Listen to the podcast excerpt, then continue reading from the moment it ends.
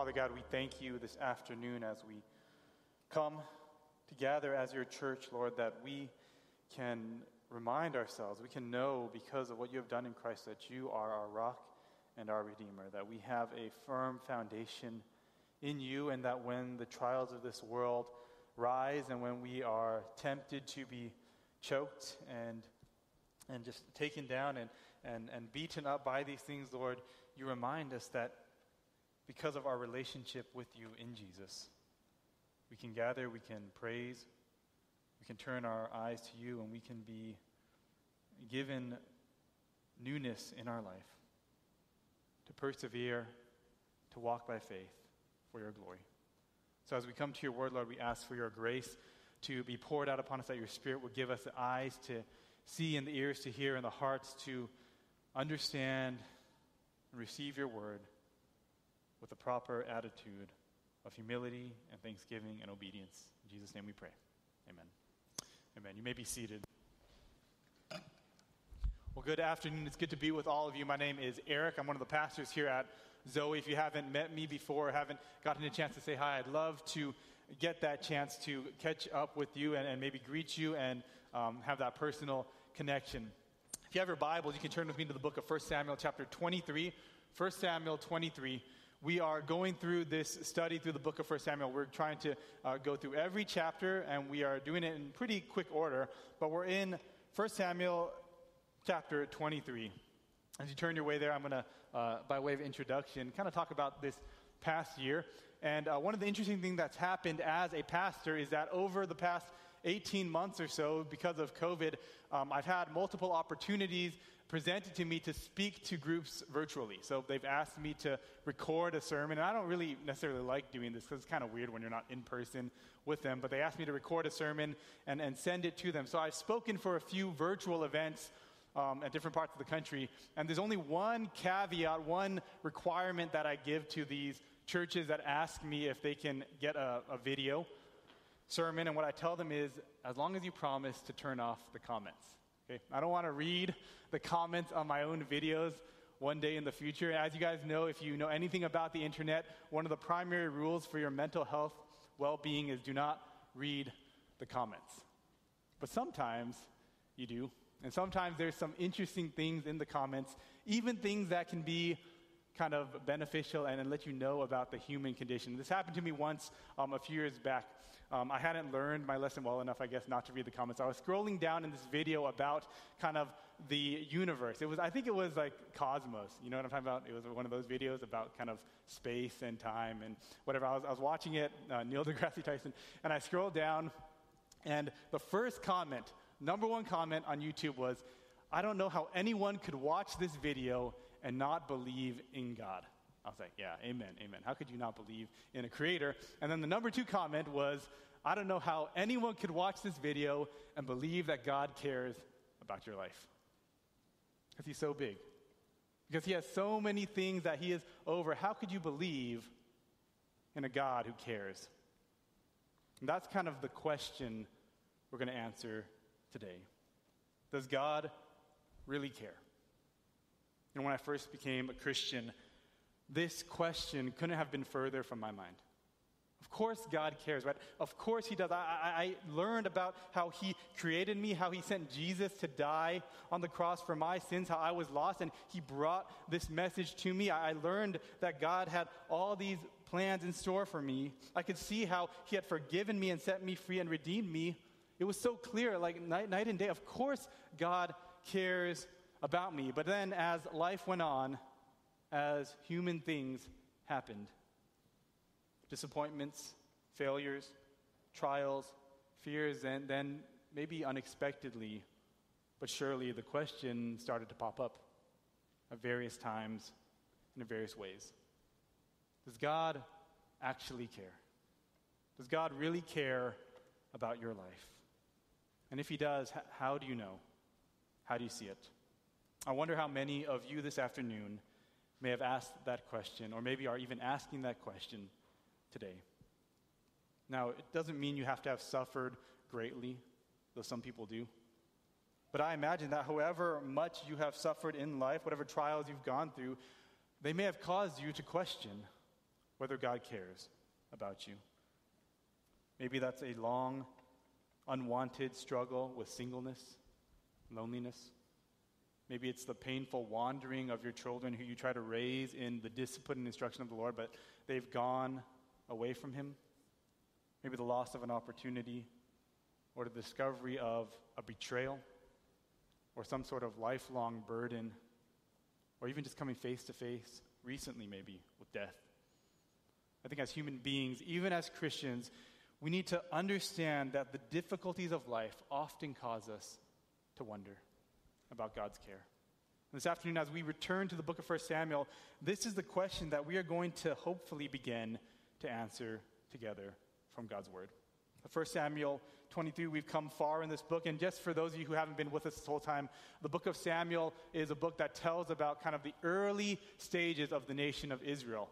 There is this woman, Hannah, who prays for her son, and her son, who is given to her in response to that prayer, is Samuel, who becomes this great prophet. He leads the nation through kind of this revival, and then near the end of his life, Saul becomes the first king. But Saul is a terrible king, and so we go through his quick story, and God chooses a new king in his place, and that king is David.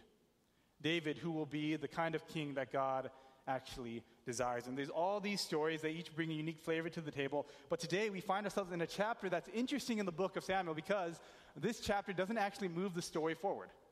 Okay, what do I mean by that? If you read this chapter, 1 Samuel 23, what happens in the beginning of the chapter is the same thing as the end. Like nothing happens. If there were a Spark Notes version of the Bible, this is the chapter they would cut out because there's nothing there supposedly about what's going on. And we find ourselves zeroing in on David's life in a time when he's in the wilderness. And what the author wants us to see, I believe, is God's care for David, even in his trial. David started off well.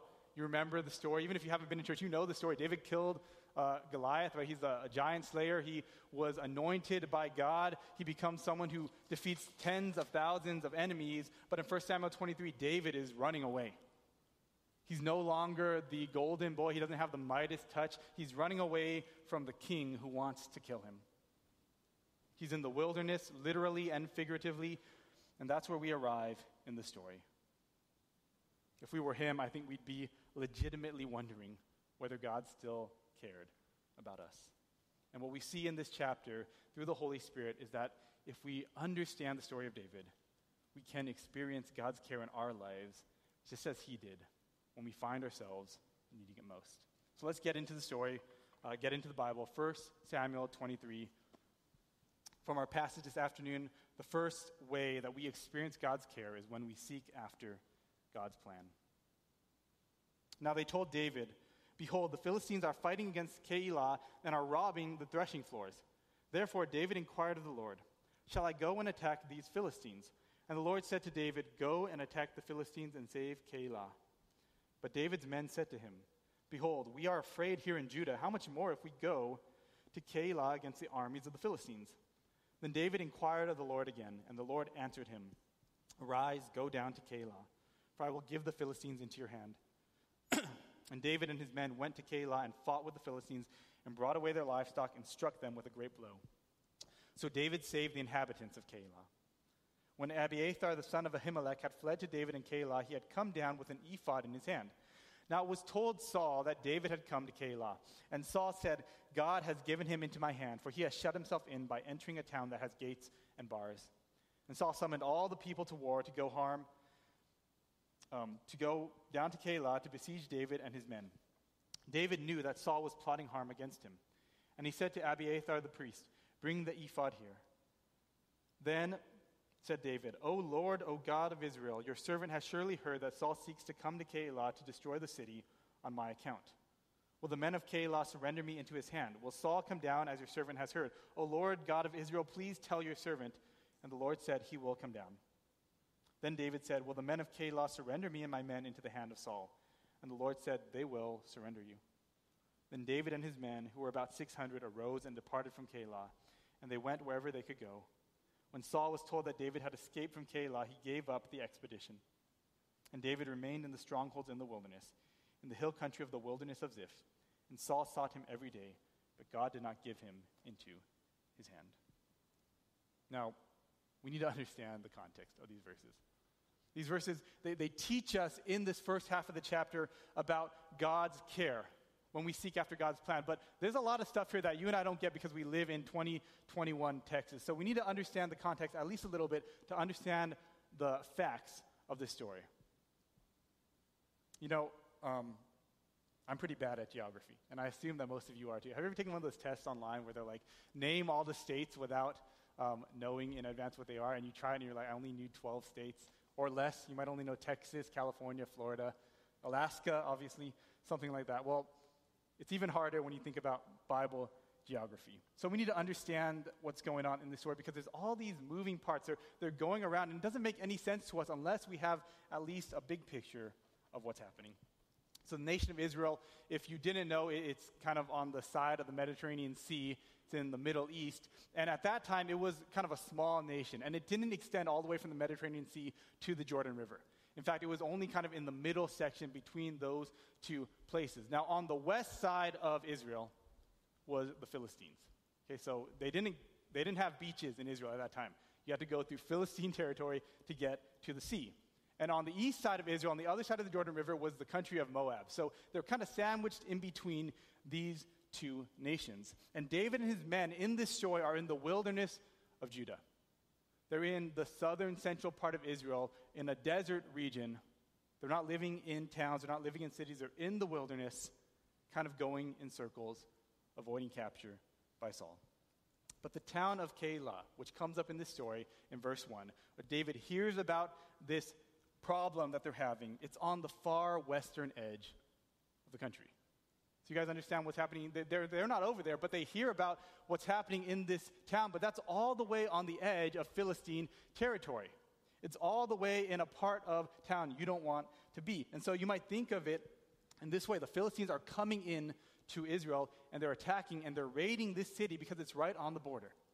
And what do they do? They're not just there to like murder the people, okay? What they do is they come in and they require them to give from their threshing floors, to give some of the grain that they're growing, to give a tribute of their resources to the Philistines so that they'll leave them alone. And when you read about this, I think about one of those movies uh, where there's like a gangster who's co- like in charge of a neighborhood, and he goes store to store, and he's like, "Give me like half of your profits, or I'm going to beat you up or vandalize your store or something like that." That's basically what the Philistines are doing.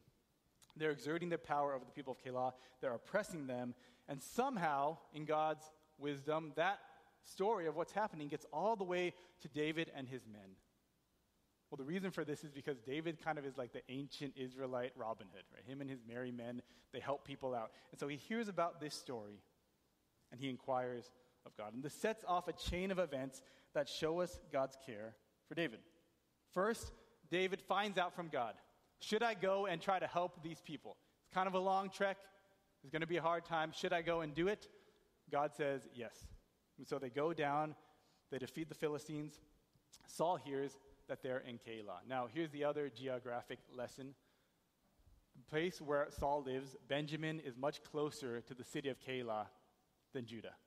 So, for them to go to the city, they're not only going near the Philistines, they're also going between Saul and their enemies.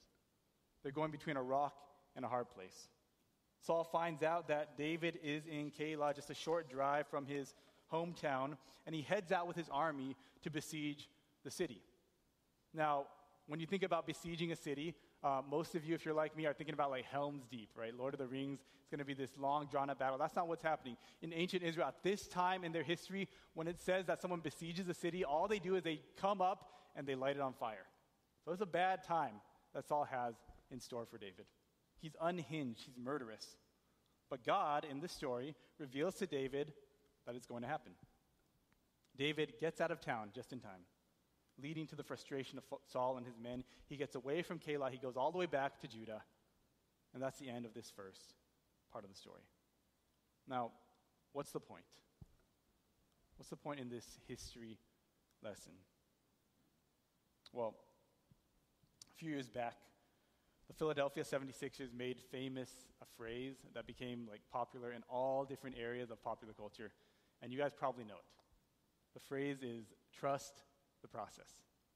And here's what the phrase meant for them. No matter how many games they were going to lose, they had this big plan that they were going to draft all these good players and eventually they would become an elite team in the NBA. No matter how bad things looked in the season, no matter how bad their point differential, trust the process. There was a big plan that they could get behind.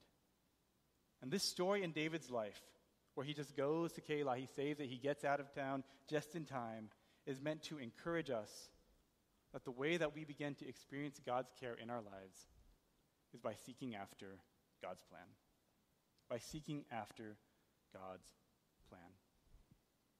And yet, it's not that simple, right? I imagine that if you're in a hard time right now, and I, as the pastor, come up to you and I say, all you got to do is trust the process. You're probably going to roll your eyes at me. Like, what are you talking about? It's not enough to just believe that God has a plan. And the author of 1 Samuel, he knows that. See, what matters here when it comes to experiencing God's care is not just that you know or think God has a plan, is that, like David, you actually seek out his plan, not just your own. See, if you read this story carefully, you need to notice that David is not the only one who's thinking about God's plan. Okay? There's another character here, another man who, who knows in his head that God has a plan, but he is utterly wrong in his approach to it. Look at verse 7. The man is Saul. 1 Samuel 23 7, Saul. Now it was told Saul that David had come to Keilah, and Saul said, God has given him into my hand, for he has shut himself in by entering a town that has gates and bars. See, it turns out in life that it's not only the good guys who think they're following God's plan. Saul, the evil, murderous king, he thinks this too. He says, God has given David into my hand. See, Keilah was right by Benjamin. It was convenient. It was a place where he could catch David unexpectedly. It sits so well, it fits in so well with what Saul has been wanting to do all this time. And the reason this story talks about what Saul is thinking is that it's meant to be ironic. That Saul thinks this must be God. Both David and Saul are thinking about God, but Saul is doing it in completely the wrong way. And 1 Samuel puts these two stories together into one narrative to force us to question ourselves about whether we are actually looking for God's plan or our own. It's not just that they believed God had a plan. You see, the difference between David, who experiences God's care, and Saul, who is disobedient to the Lord, is that David seeks, he inquires, he searches for God's plan as opposed to his own. For David, it wasn't just about what was easy. Look at verse 2. David inquires of the Lord. He inquires of the Lord. He asks God, Should I go and attack the Philistines at Keilah? And when the Lord says yes, if you look at verse 3, we find out that that answer isn't exactly what he and his men wanted. Because they know that Keilah is a dangerous place, that it's close to Saul, that it's where the Philistines are strong. It's an inconvenient answer to their search for God's plan. And yet, when David inquires again, he's obedient. He does what the Lord says. Now, think about this for a moment. In your situation where you wonder, does God really care? Are you more like Saul or are you more like David? Because I think for so many so called Christians in this world, for so many of us, it's easy for us to say, God has a plan, to give lip service to that. But we really want God's plan to look just like our own. You know, maybe you've heard the four spiritual laws. You know that God loves you and has a wonderful plan for your life. Maybe you've watched Touched by an Angel. You know this thing. And yet, do you actually want His plan? See, that's the challenge of this story. We need to see from this passage that we experience God's care only when we seek after the Lord's plan in our trials and in our distress. I think for so many of us, we're kind of like this proverbial guy who goes on a hike and he falls down a hill and eventually rolls off a cliff and he grabs onto a branch. And the story goes that as he's grabbing onto that branch and he's looking up at the cliff, he calls out, Is anyone up there who can help me? And there's no people around, but he hears the voice of God. And he says, God, is that you? And God says, Yeah, I'll help you. And he says, uh, I'll do anything you want, God. As long as you save me from this fall, I'll do anything you want. And God says, That sounds good. What I want you to do is to let go of the branch. And the man says, Is anyone else up there? Right? That's the way that so many of us are when it comes to God's plan. Especially when it's hard, especially when times in our life are tough. We don't want to find out what God is doing in this. We want God to find out what I want Him to do. It's a joke, obviously, that story of the man, but I think so often we are exactly like him. And that's why when our own plans fall apart, we cry out hurt or depressed or even angry at God. Not just saying, Does God really care? but God, do you, do you hate me? What God wants us to see is that He does care, but we experience that care by seeking out His plan. I'm reminded of George Mueller, who was a man who cared for hundreds or thousands of orphans during his ministry in England. And he was a person who was known not necessarily for his great acts of, of love and service, but for his prayer life. That for every need he had, he turned first to the Lord in prayer, not as a last response, but as a first response to seek after the will of God and to live within it. David is like that. And in this story, this is what we need to see. He inquires of the Lord. In verse 23, he inquires of the Lord. Again, in verse 10, David inquires of the Lord, calling himself the servant of God. What's the point in all this? He's saying, God, I want to know your will. I want to know your plan. For what? Not just for my head knowledge, so that I can actually do it. Lord, tell your servant what you are doing so that your servant can serve you. He knew God had a plan, but he also wanted to find out for himself what it was so that he could be part of it.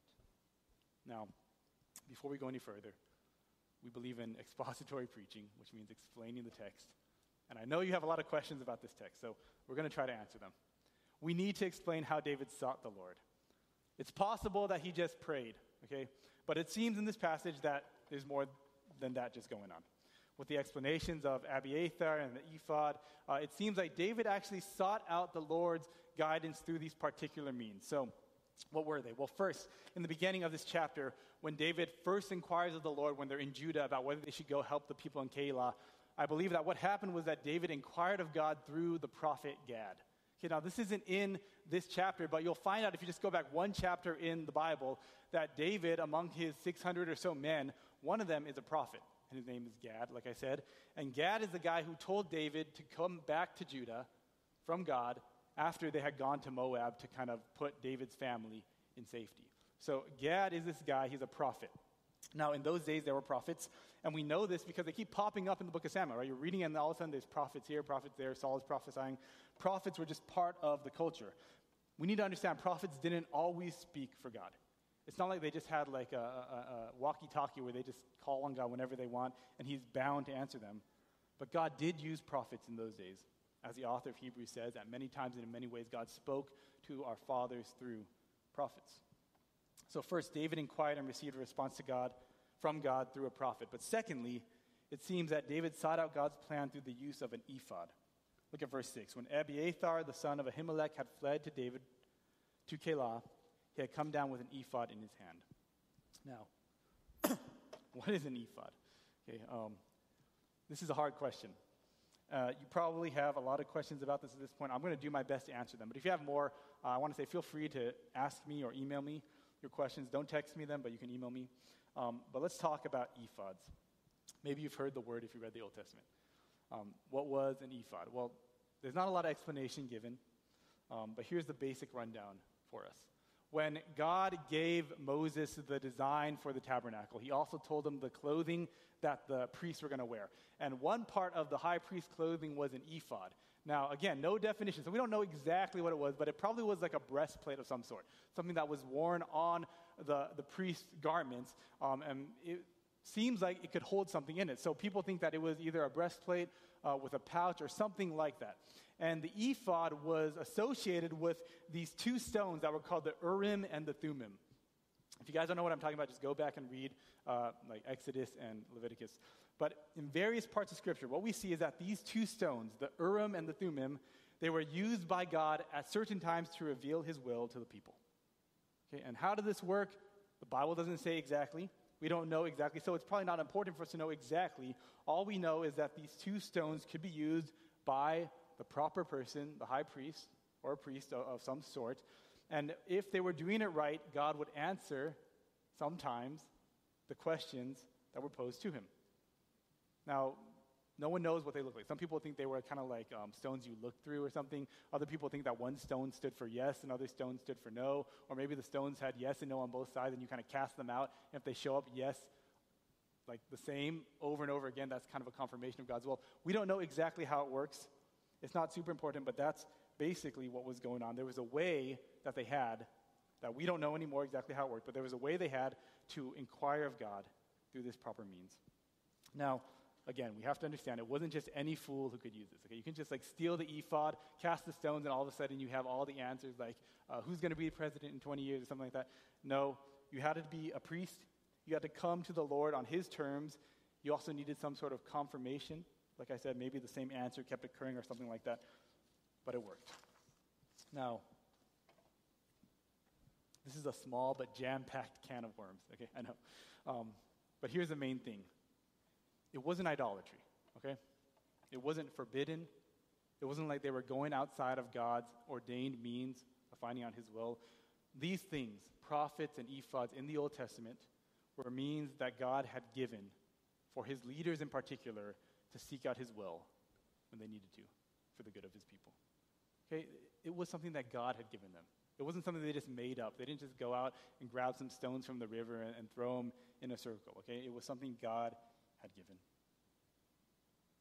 Saul, he just assumes the will of God aligns with what he wants, even when he's being disobedient, even though he's actively fighting against what God told him would happen through Samuel.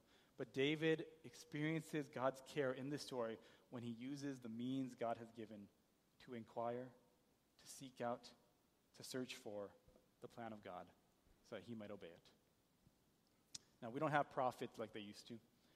We don't have an ephod, it's all gone. We don't have priests anymore to use it, even if we had it.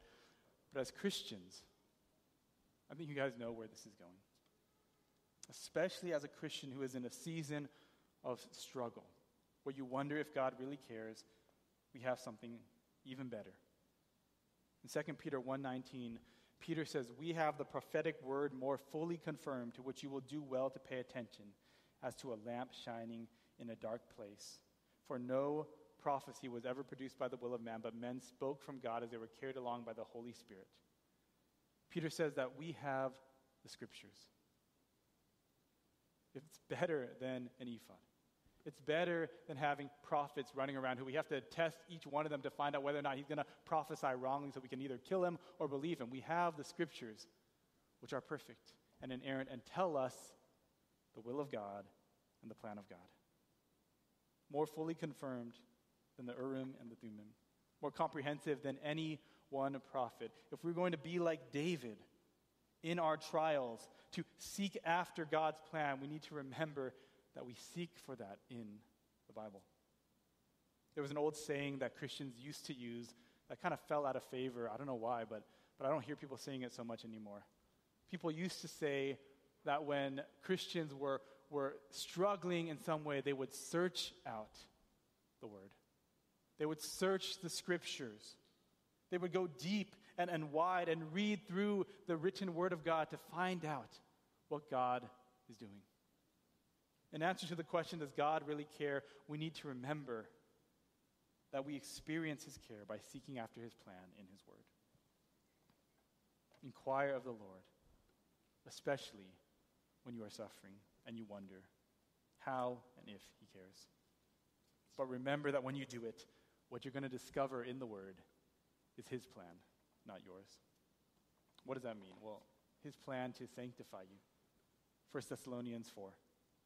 His plan to use suffering so that you might receive comfort and then comfort other people who suffer in the same way. That's 2 Corinthians 1. You're going to find out in His Word that God's plan is to restore and strengthen and establish you for eternity's sake in 1 Peter 5. You're going to find out that His plan is sometimes, often, normally different than the plan that you had in mind.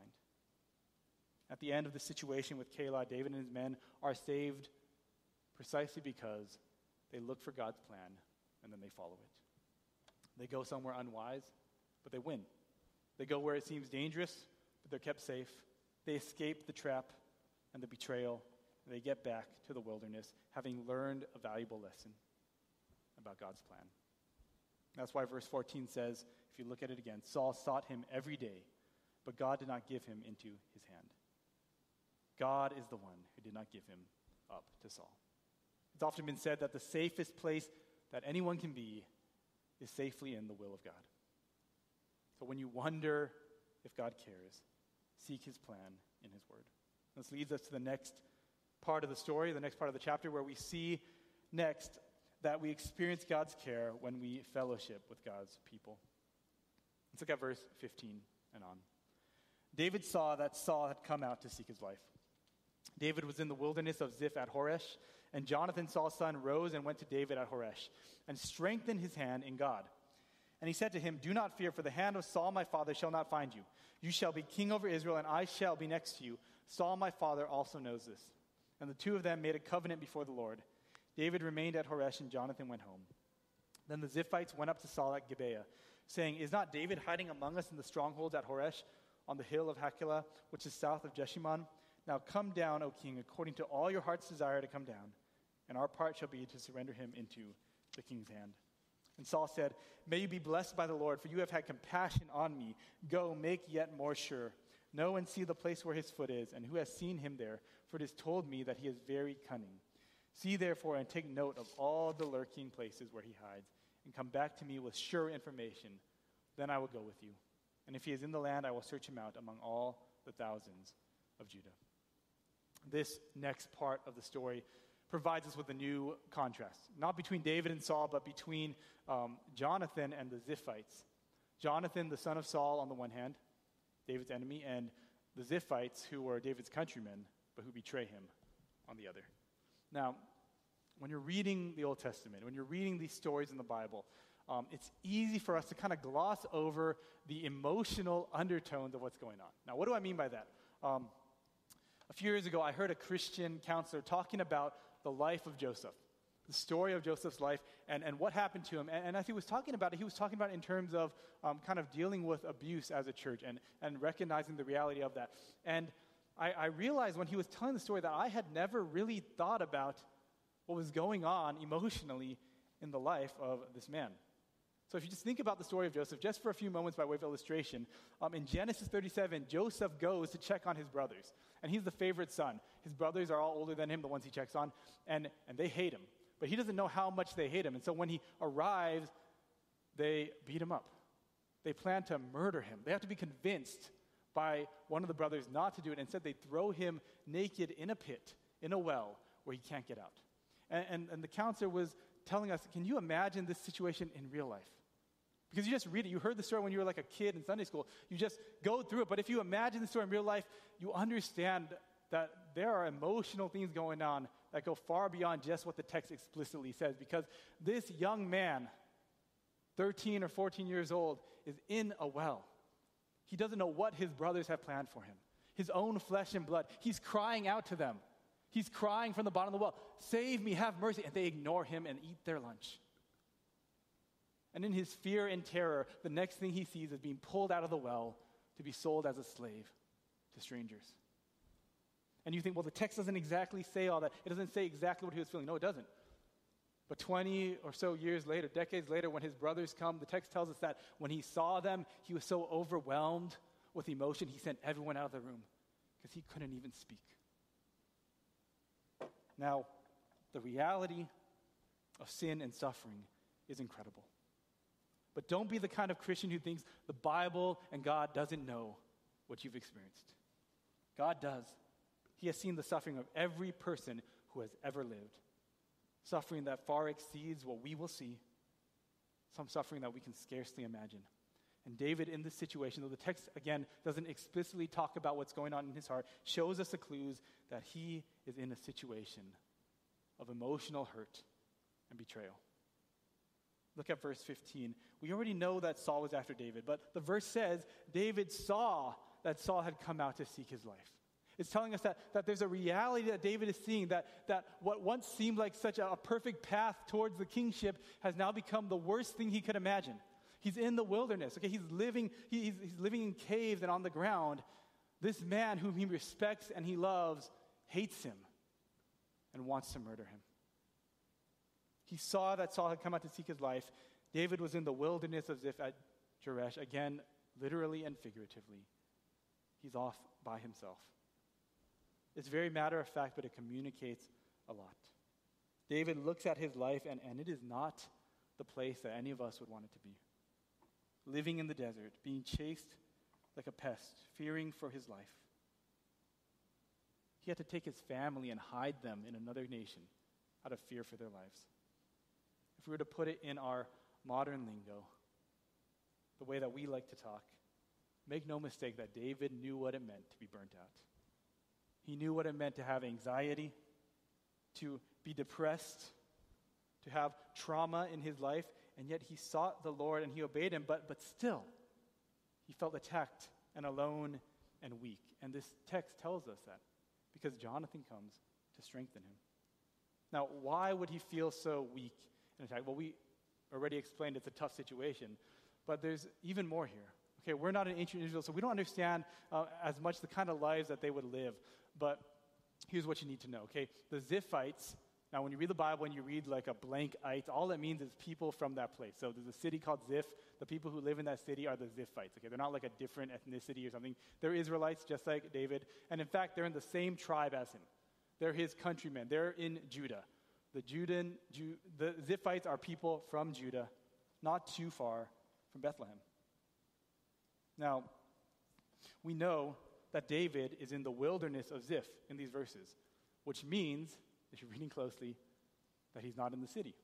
The wilderness is the area outside of the city. So, so David, who is kind of cast out of Saul's um, castle or palace, he's cast out of that home that he used to have. He's, he's out here in the wilderness.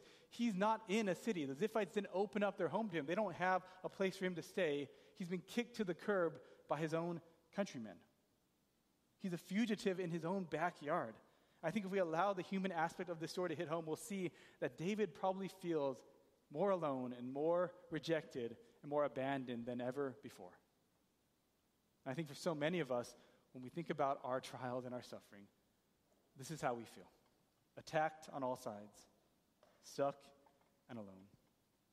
I remember a few times in life, um, more than a few times, when things got tough, that that feeling of aloneness was, was kind of the strongest emotion I could characterize, that I could identify. That nobody knew what I was going through. I think it's a natural way for us to think. We don't know the inner workings of other people's hearts and minds, so we feel isolated in our suffering. I've seen it as a pastor in those who are hurt, who come to us for counsel. I don't really want to talk with anybody. Even you, Pastor, I don't want to talk with you today. I don't want to hear from anybody. Nobody understands. I'm guessing that you can relate to that feeling. And that's partly why the question of whether God really cares hits home for us. We feel alone, we feel isolated, and even from God. And if so, then we need to see that in this passage, God ministers to David. He cares for him, not now through revealing his plan, but by sending to David one of God's people. Read verse 16. Jonathan, Saul's son, rose and went to David at Horesh and strengthened his hand in God. See, David's own kinsmen, the people of Judah, the Ziphites, have turned their backs on him. But David is not alone in the world. There are other people of God still, and one of them, ironically, is the son of his greatest enemy. It's Jonathan. We talked about Jonathan in chapter 20 a lot already. We know his character, his commitment to God's will, to God's kingdom, his sacrifice, his, his integrity. He is a man who loves. He's a blessing from God and his steadfast trustworthiness. And this man, Jonathan, is the one God sends to show David he cares. In David's loneliness, in his wilderness, the text says that Jonathan goes to David at Horesh and strengthens his hand in God. Now, what does it mean to strengthen someone's hand?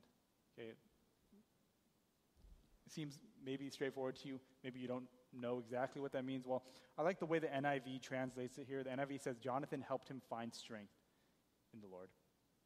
He helped him find strength in God. He encouraged him in the Lord. Now, when you normally think about strengthening someone's hand, it's kind of talking about like fortifying a position. It's talking about giving someone maybe like um, reinforcements in a battle. That's the normal usage of strengthen his hand. But that's not what happens here, right? You guys read the story, you look at it, what actually happens? Jonathan shows up by himself.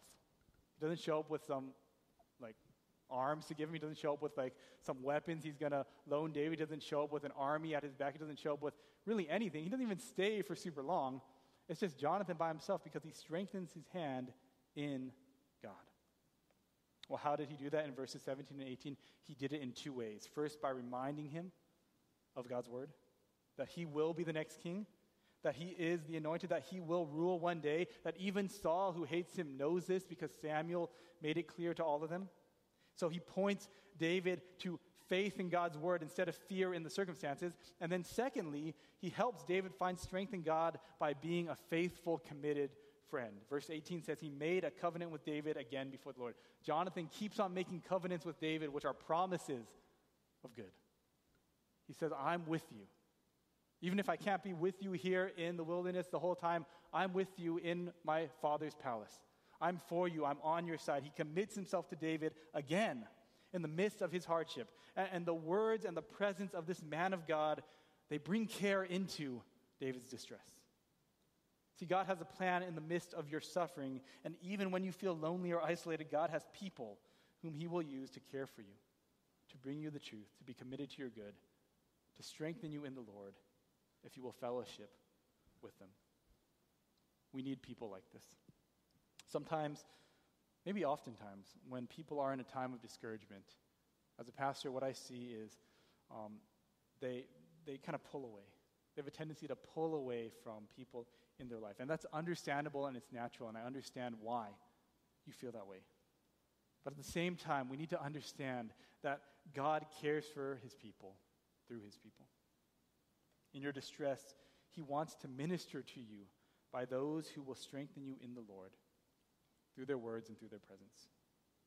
Verses 19 through 23, they go into greater detail about how the people of Ziph betray David to Saul. It's a contrast that they're like conniving and scheming, like just, uh, just come on out and we'll, we'll set him up and we'll deliver him over to your hands. Is what they tell Saul. There's this great contrast between Jonathan and David's countrymen.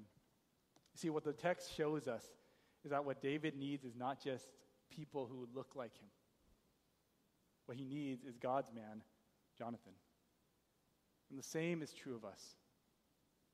That when you're in that season of suffering or, or that trial, or maybe you just have this long standing difficulty, you don't need like other uh, Californians to talk about it with, other Texans, other people in the exact same stage of life who know exactly what it's like to have three kids at those exact ages who are in those exact genders. You don't need all that. It's good, it's great if you have it. But if you're going to experience God's care in the midst of your trial, what the Bible says is you need fellowship with God's people. Sometimes we talk about preparing for trials before they come as, as being part of wisdom. And part of that preparation is building the Christ centered, committed relationships with people in the local church before the trial comes. So that you can fellowship with these brothers and sisters, be encouraged and ministered to by them. We need friends who will strengthen us in the Lord when we are weak. If you don't know that now, then, then, then believe it and start to build those relationships.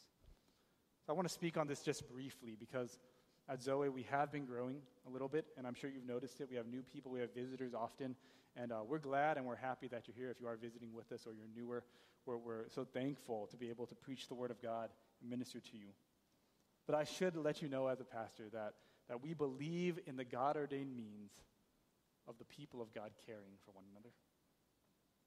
We believe that as a church, we're not meant to be a church for people who only want to attend but never want to actually love and care for the other people sitting in these pews. We're not interested in, in being a church where we create a product and you just consume it from online in, in your home or something like that when it's convenient, when you feel like it. We believe that because of the Bible, we are to be a church of people who care, actually care for one another, that serve one another, and of course, that means we know one another. People who strengthen each other and our faith in relationship. Now, that doesn't mean you have to know everyone, but you ought to be caring for someone. If you're part of Zoe, if you consider Zoe your home, you ought to be caring for someone, serving someone, encouraging someone, being committed to someone.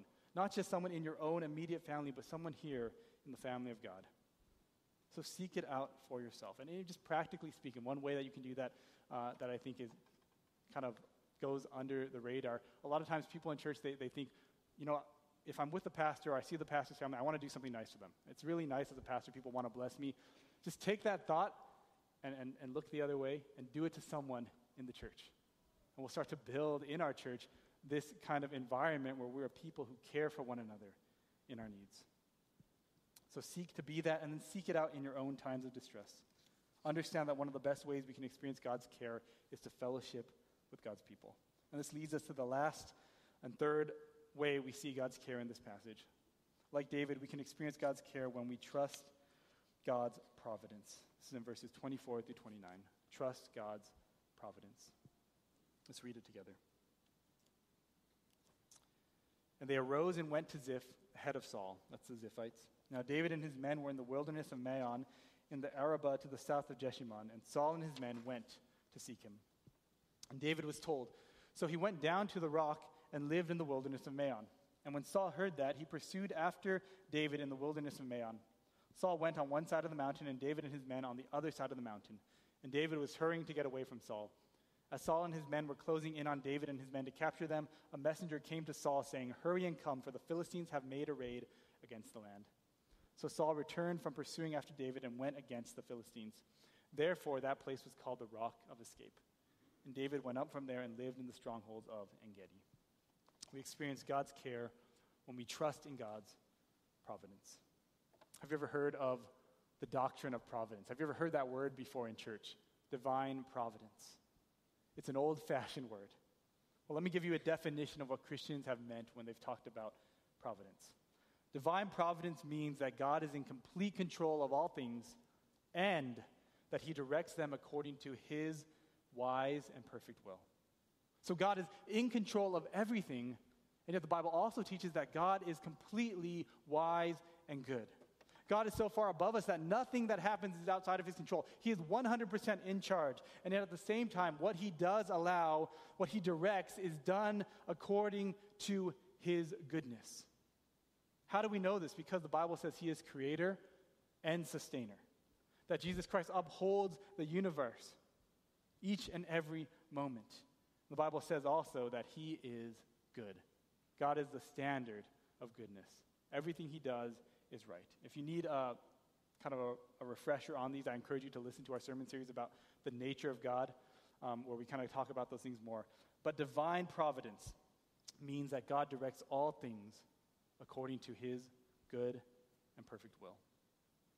It can be one of the most difficult doctrines to accept, especially when things go wrong. Right? Because that's when it's hard. That's why you ask the question, does God even care? Because you think God is supposed to be all powerful and all loving and all good, and yet in my life, this thing which is terrible has happened.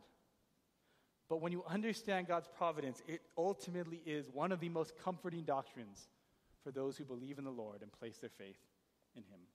If you understand providence, you will begin to see that it is the proof of God's care for you, even when life is tough, and even when you start to question that there are signs and there are things that you will begin to see that show you that God is a good and sovereign God. And these last verses of the story, they give us a glimpse of that in David's life. They show us how this happened for David and his men. Look again at verse 24. They arose and went to Ziph ahead of Saul, and David and his men were in the wilderness of Maon in the Arabah to the south of Jeshimon. And Saul and his men went to seek him, and David was told, so he went down to the rock and lived in the wilderness of Maon. And when Saul heard that, he pursued David in the wilderness of Maon. So it's kind of like this chessboard. Okay, I just found out that Dwayne is really into chess. I didn't know that. Um, but I've tried to get into chess. I'm terrible. But, anyways, imagine a chessboard where there's this king that's alone at the end of the game, and all these pieces are kind of closing in on him. That's the, the image here in this story. David keeps on having to leave one city and go to the next, one wilderness to the next. It's getting smaller and smaller and smaller. His wilderness is shrinking by the moment. Saul is closing in. It's like a spiral.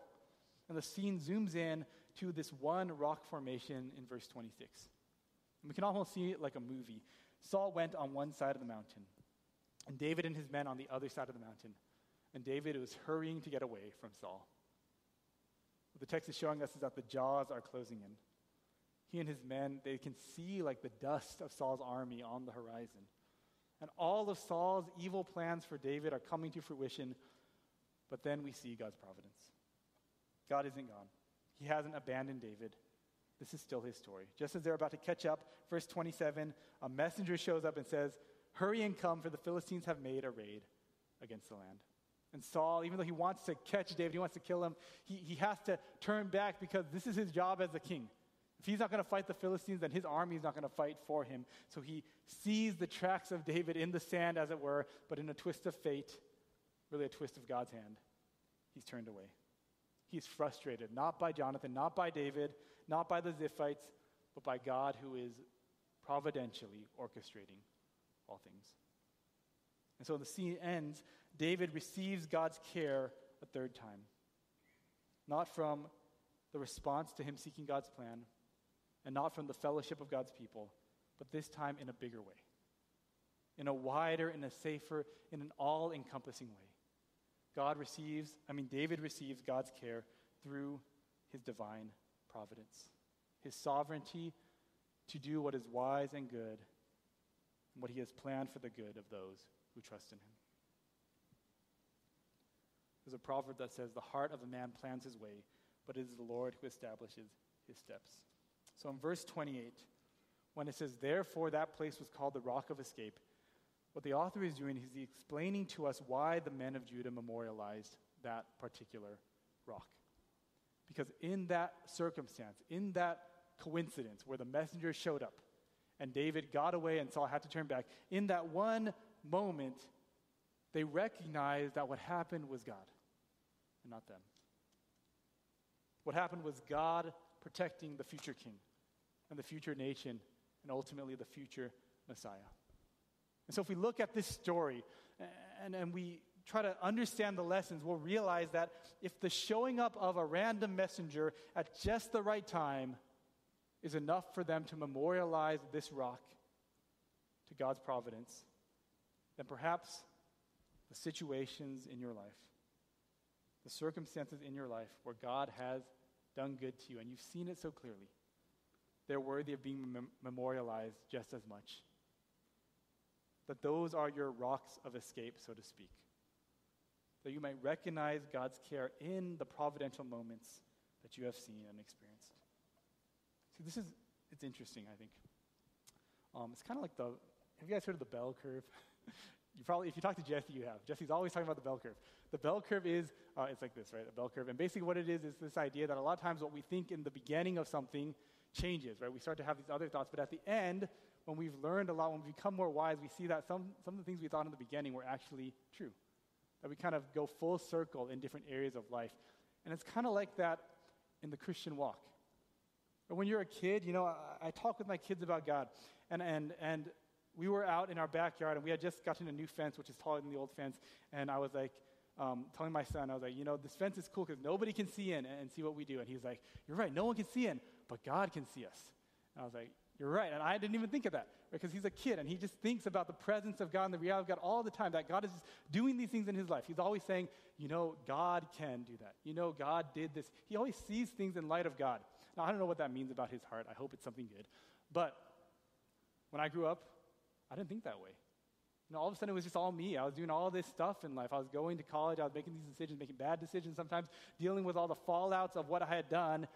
Not about God at all right? Studying these things, building this life, doing all the dreams that I have. And yet, it seems that to be a mature believer, you start to be childlike again in your faith. You start to see that actually, that was all God. Actually, it is all God. Actually, that, that one moment when that guy uh, stopped me to ask about my spiritual life, even though I wasn't expecting it, that was God's providence. That one time I listened to the radio, I turned it on, and the preacher was talking about the danger of having an affair, and I had to check my heart about whether my mind was wandering. That was God's providence, that two minutes when I turned the radio on. That it is always God. That if you're a Christian, not only is it always God, but it's always for your good. See, why are you here this morning in church? To hear that God cares for you in your suffering. It's God's providence. How did you first meet that person who told you about Jesus? It's God's providence. How did you have that experience in life that made you give up faith in yourself finally after living for yourself for years and decades? Again, God's wise, good providence. Every moment in your life that has been for your good to let you understand your need for God and how you can come to Him through Jesus, all those are signs, they're examples, they're memorials of God's good providence. And that includes the high times and the low times. It includes the victories and the defeats. And so, in the difficulty right now, we need to know that God didn't all of a sudden lose control, step off the throne, change his mind. The Bible says God is always sovereign and he is always good. And I imagine that some of you here don't believe it. You're like, I, I just, you're just preaching that Christianese. That's fine, I can't convince you. But maybe some of you here are starting to see it. That God has been infinitely good to you so that you might praise and worship him. See, even when you're hurt, God invites us to trust his providence and respond to it. And as a Christian, as someone who, who understands the gospel, believes it, has had a relationship with God given to you by grace through faith, when you find yourself in the situation where you wonder whether God cares, you ought to remember his providence. He has worked wisely for your good. In Christ, in history, in your life in particular, and in your heart. At just the right time, the Bible says, God sent Jesus to die on the cross for sins. At just the right time, you understood your sinful state. At just the right time, you turned to Christ in forgiveness, and God didn't all of a sudden get bad at timing. So when we struggle with knowing if God cares, sometimes what we need most is to remind ourselves from God's word about his providence.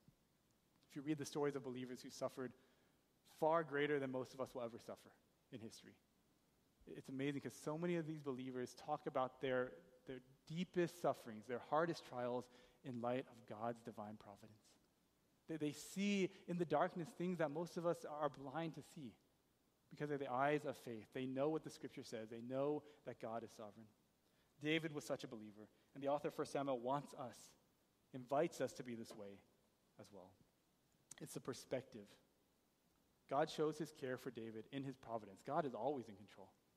He invites us to see it and respond to it and worship him for it. If you are a Christian, if you love God and place your faith in Jesus, Romans 8 reminds us that if you are called by his divine purposes, the God who controls all things is actually invested in your good. That's an incredible incredible, life changing fact. So I don't know what storm you might be going through or what storm might come into your life, but I know that from the scriptures, the providence of God is a big enough umbrella to cover you through it and to carry you. As Charles Spurgeon once famously declared, even when you cannot trace God's hand, you must learn to trust God's heart. So this morning, like David, this afternoon, like David in the wilderness, the place for us to end is where we started. Does God really care? That's the question. In your loneliness, maybe in your failure, maybe in your sadness, maybe in your trauma, maybe in your workplace, however big or however small, does God really care? The story of 1 Samuel 23 answers the question for us with an unequivocal yes. That even in times of loneliness and suffering and questioning, we are invited by God to have the eyes of faith to experience His care for ourselves when we seek after God's plan and we follow it. When we fellowship with God's people and we're strengthened by them. When we trust God's providence and we learn to, to look even more for it and worship God for it. May the story of David in the wilderness lead us as a church this afternoon to put our faith and hope in the God who cares. So we're going to pray right now together. And as we end in prayer, I'm going to invite you to come to the Lord and cast your cares on him because he cares. Why don't you bow with me? Father God, we come before you this afternoon, and I have no idea where everyone in this room is at. Whether they're newcomers or, or visiting for the first time or only time or um, whatever the case is, or been here with us for a long time and are members of the church. We, we know, God, that each person who is here, you know and you see, and you know what's going on. I imagine that there are situations that they are struggling through right now. I pray, Lord, that you would, by your Spirit, give them the confidence to know that you are a God who cares, that you are a God who hears, that you're a God who wants us to turn to you. And so, first, if there is a situation in your life where you are wondering whether God cares, would you bring that to Him now? Just bring that to Him. Just, just confess that to Him. Pray that to Him. Be explicit. Be honest. Your Father knows what you need, but He loves to hear from you when you turn to Him in trust and dependence. So just bring that before the Lord right now for just a minute or two.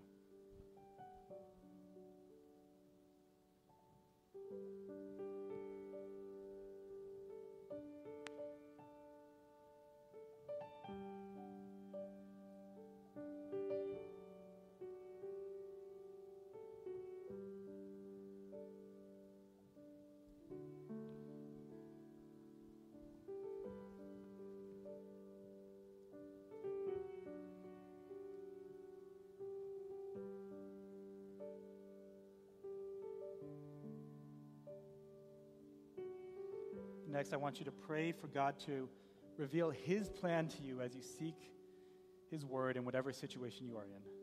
Just pray that, that you would seek after His plan to follow it and to obey it, to know what He is doing in your suffering, not to be consumed with what, what you want Him to do in it. Pray for God to reveal His plan to you through His word.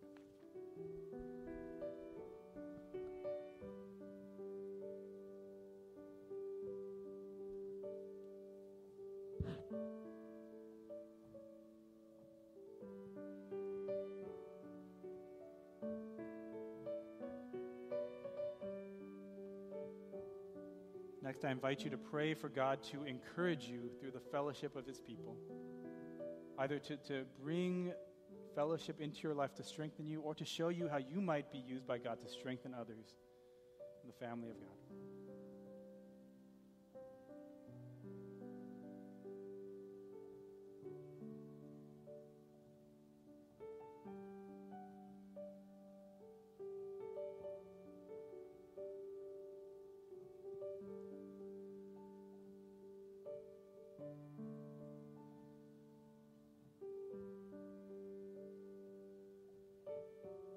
Finally, if, if you struggle in this way, ask God for the faith to see that He is sovereign and He is good. For those of you who believe that, pray with thankfulness. Praise the Lord right now for His providence.